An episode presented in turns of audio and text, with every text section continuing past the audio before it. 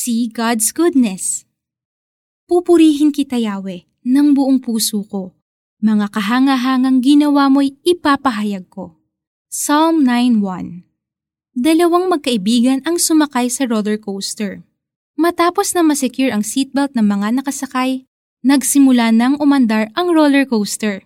Agad na pumikit ang babae dahil takot siya sa matataas na lugar. Dahil nakapikit, wala siyang ibang makita kundi kadiliman.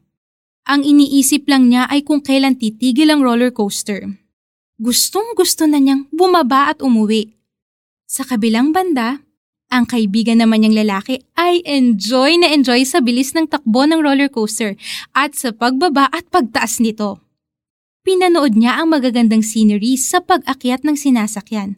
Sarap na sarap siya sa hampas ng hangin sa kanyang muka habang bumababa ang roller coaster. Naging memorable para sa kanya ang experience na ito at mas na-excite siyang subukan pa ang ibang rides sa amusement park. Sa kwentong ito, makikita natin ang dalawang uri ng response sa iisang sitwasyon.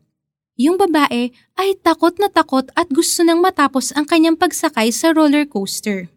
May mga taong ganito ang pagharap sa problema. Kapag ganito tayo, hindi natin makikita ang bright side of things. Yung lalaki naman ay game na game sa thrill ng roller coaster ride. Not all of us may be a risk taker, but we can train our minds to see exciting possibilities in challenging situations. In the same situation, may security belt ang magkaibigan at lahat ng nakasakay sa roller coaster. In real life, si Jesus ang ating security sa lahat ng sitwasyon. Kaya naman, kahit na nagtataas na ng bilihin, Magpasalamat tayo that God provides.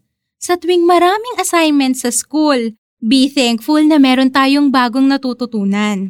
The more grateful we are, the more we see God's goodness. Kaya makakapag-focus ka, hindi sa mga problema, kundi sa mga kahangahangang ginawa ng Diyos sa buhay mo sa kabila ng mga problema. Kaya naman, manalangin tayo.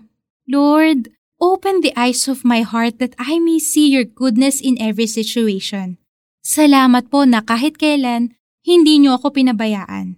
In Jesus' name, Amen. Para sa ating application, mag-reflect kung ano ang iyong pinagdaraanan. Think of how God is working in that situation. And choose to be grateful. Pupurihin kita, Yahweh, ng buong puso ko. Mga kahangahangang ginawa mo'y ipapahayag ko. Psalm 9.1